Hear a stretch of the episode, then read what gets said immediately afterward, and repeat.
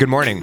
It's Friday, February 16th. I'm Gideon Resnick in for Shumita Basu. This is Apple News Today. Coming up on today's show, AI brings back the voices of children killed by gun violence. Threats against federal judges are on the rise. And an amazing moment in women's basketball. But first, let's take a look at a few other stories in the news. We're following reports from Russian state media that opposition leader Alexei Navalny died in jail. He led a years long campaign against corruption in Russia and survived a poisoning attempt in 2020. He was imprisoned in 2021 and more recently moved to a remote penal colony near the Arctic Circle. As NBC News notes, this would mean all of President Vladimir Putin's most high profile critics are either dead, in jail, or exiled. Navalny's political team has not independently confirmed his death. And in other Russia related news, there are questions and concerns about global security following reports based on U.S. intelligence that Russia hopes to put a nuclear weapon in space to target satellites. There are a lot of unknowns here, but White House spokesman John Kirby confirmed yesterday there is a weapon being developed by Russia to target satellites, and the U.S. has been aware for many months. But he declined to answer questions about its nuclear capabilities. Though Russia's pursuit of this particular capability is troubling, there is no immediate threat to anyone's safety. We are not talking about a weapon that can be used to attack human beings or cause physical destruction here on Earth. That said, we've been closely monitoring this Russian activity and we will continue to take it very seriously. In Kansas City, there are some updates after Wednesday's shooting at the Super Bowl celebration rally. Police have said the shooting appears to have been the result of a personal dispute. Two teens are in custody, but no charges have been filed yet. Over 20 victims in all have been identified, ranging in age from 8 to 47 years old, and one person died. She's a radio DJ and mom of two from Missouri who was at the parade with her daughter. Her family told CNN she was a loud and proud Chiefs fan and the light at every party. In political news, a former confidential informant for the FBI has been charged with lying about President Joe Biden and his son Hunter, According to the Department of Justice, this informant, Alexander Smirnov, lied to the FBI for years about the Biden's business relationship with a Ukrainian energy company. House Republicans have heavily relied on those false accusations to mount an impeachment inquiry for Biden. Smirnov has been charged with creating false records and could spend up to 25 years in federal prison if he's convicted. And in a Georgia courtroom yesterday, things got contentious in a hearing related to Fulton County District Attorney Fani Willis, who has charged former President Trump in an election interference case in the state. She took the stand to testify under oath about her ethics. Willis answered personal questions about a romantic relationship with a member of her prosecution team, which Trump and his co defendants argue should disqualify Willis from the case. Her testimony quickly got heated in court yesterday. I object to you getting records. You've been intrusive into people's personal lives. You're confused. You think I'm on trial. These people are on trial for trying to steal an election in 2020. I'm not on trial, no matter how hard you try to put me on trial. That hearing continues today with more testimony expected from Willis.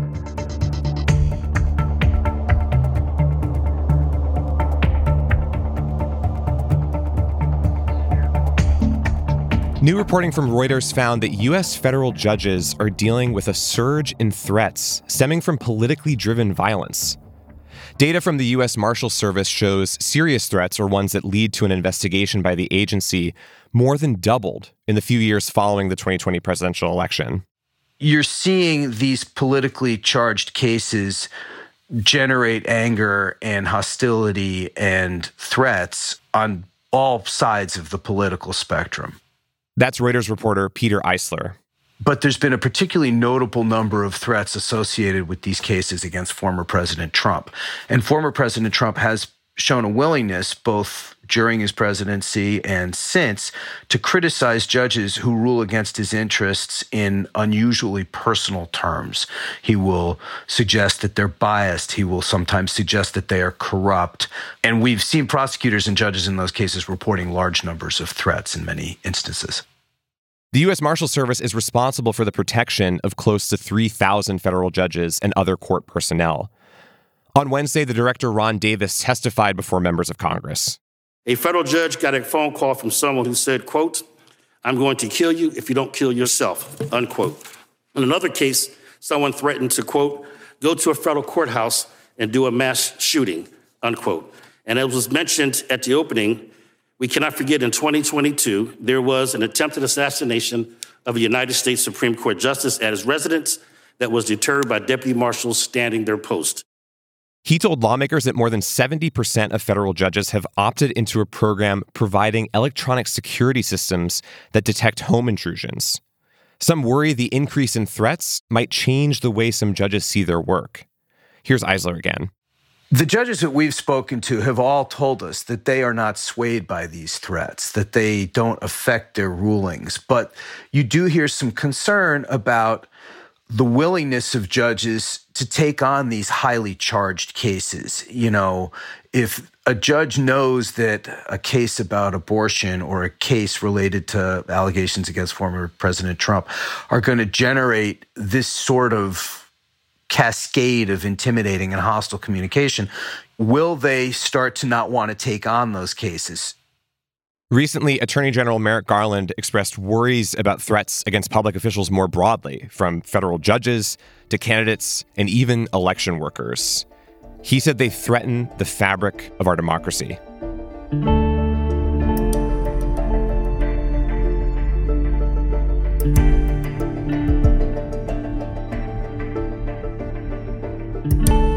A quick heads up that this next story about using AI to recreate the voices of people who have died may be a little bit difficult to hear. Because those people are children who were killed by gun violence. Hi, this is Uzi Garcia. I love video games, telling jokes and making my friends laugh, and jumping on the trampoline with my family. I'm a fourth grader at Robb Elementary School in Uvalde, Texas. Or at least I was. The AI voice of Uzi goes on to describe the shooting at his school where he, 18 other kids, and two teachers were killed. And the AI voice pleads with lawmakers to change the country's gun laws, as does the AI voice of Ethan Song. He died at 15 when he was accidentally shot with an unsecured gun at his friend's house. Usually, I was the one helping people and animals. I loved animals. I fostered like 95 dogs and puppies, but I can't help anyone anymore. I heard these recordings from these kids about a week ago, and I heard them on my phone and immediately was mouth dropped, just wow. Joanna Stern is a senior columnist on personal technology at the Wall Street Journal who wrote about these AI recordings. They are part of a campaign being led by the parents of shooting victims to lobby for gun control measures. The whole thing just sat with me, and I just said, I got to do this story. I got to go meet the parents who decided to do this and find out what their motivation was and find out how they did this. So she met with Manny and Patricia Oliver, the parents of Joaquin Oliver. He was 17 when he was killed at Marjory Stoneman Douglas High School in Parkland, Florida. So when I sat with them, one of the first questions I asked them was people are going to say this is creepy. And Manny's response was so powerful, and that's what really stuck with me. He said, You know what's also creepy is someone going into a school with an AR 15. And he basically said if we have to use creepy tools to fight this, welcome the creepy. Stern says in the future, more people may have to make decisions about whether they're okay with their likeness being recreated by AI after they die. And the use of AI in this way raises big ethical questions, like how can you know how someone would want to be represented? But the parents of gun violence victims told Stern they feel confident their children would want these messages calling for policy change to be heard. Their campaign doesn't try to fool anyone. The parents are clear that they are using AI to generate their kids' voices. But a lot of AI generated content is intended to mislead and deceive. There were those fake robocalls in New Hampshire ahead of last month's primary election created with President Biden's voice. Deepfakes of Robin Williams and George Carlin recently surfaced without the consent of their families. In fact, the FCC just banned the use of these kinds of voices in scam robocalls. Stern asked the parents if they were concerned about their children's voices being misused and abused.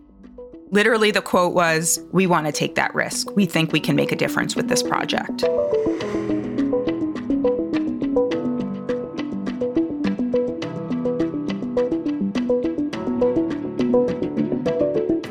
We're going to close with a couple stories that highlight how exciting a moment we are in for women's basketball, starting at the collegiate level. Here comes Clark. How will she go for history? There it is! The all-time leading scorer in women's college basketball.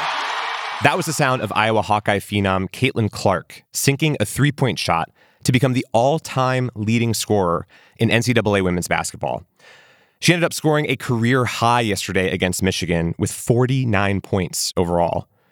And while she puts up historic numbers, there is technically one woman who still has Clark beat. Lynette Woodard played for Kansas in the 1970s and early 80s, and she technically has more career points than Clark. But the NCAA doesn't recognize her in the record books. That's because at the time she played, women's college sports were not part of the NCAA.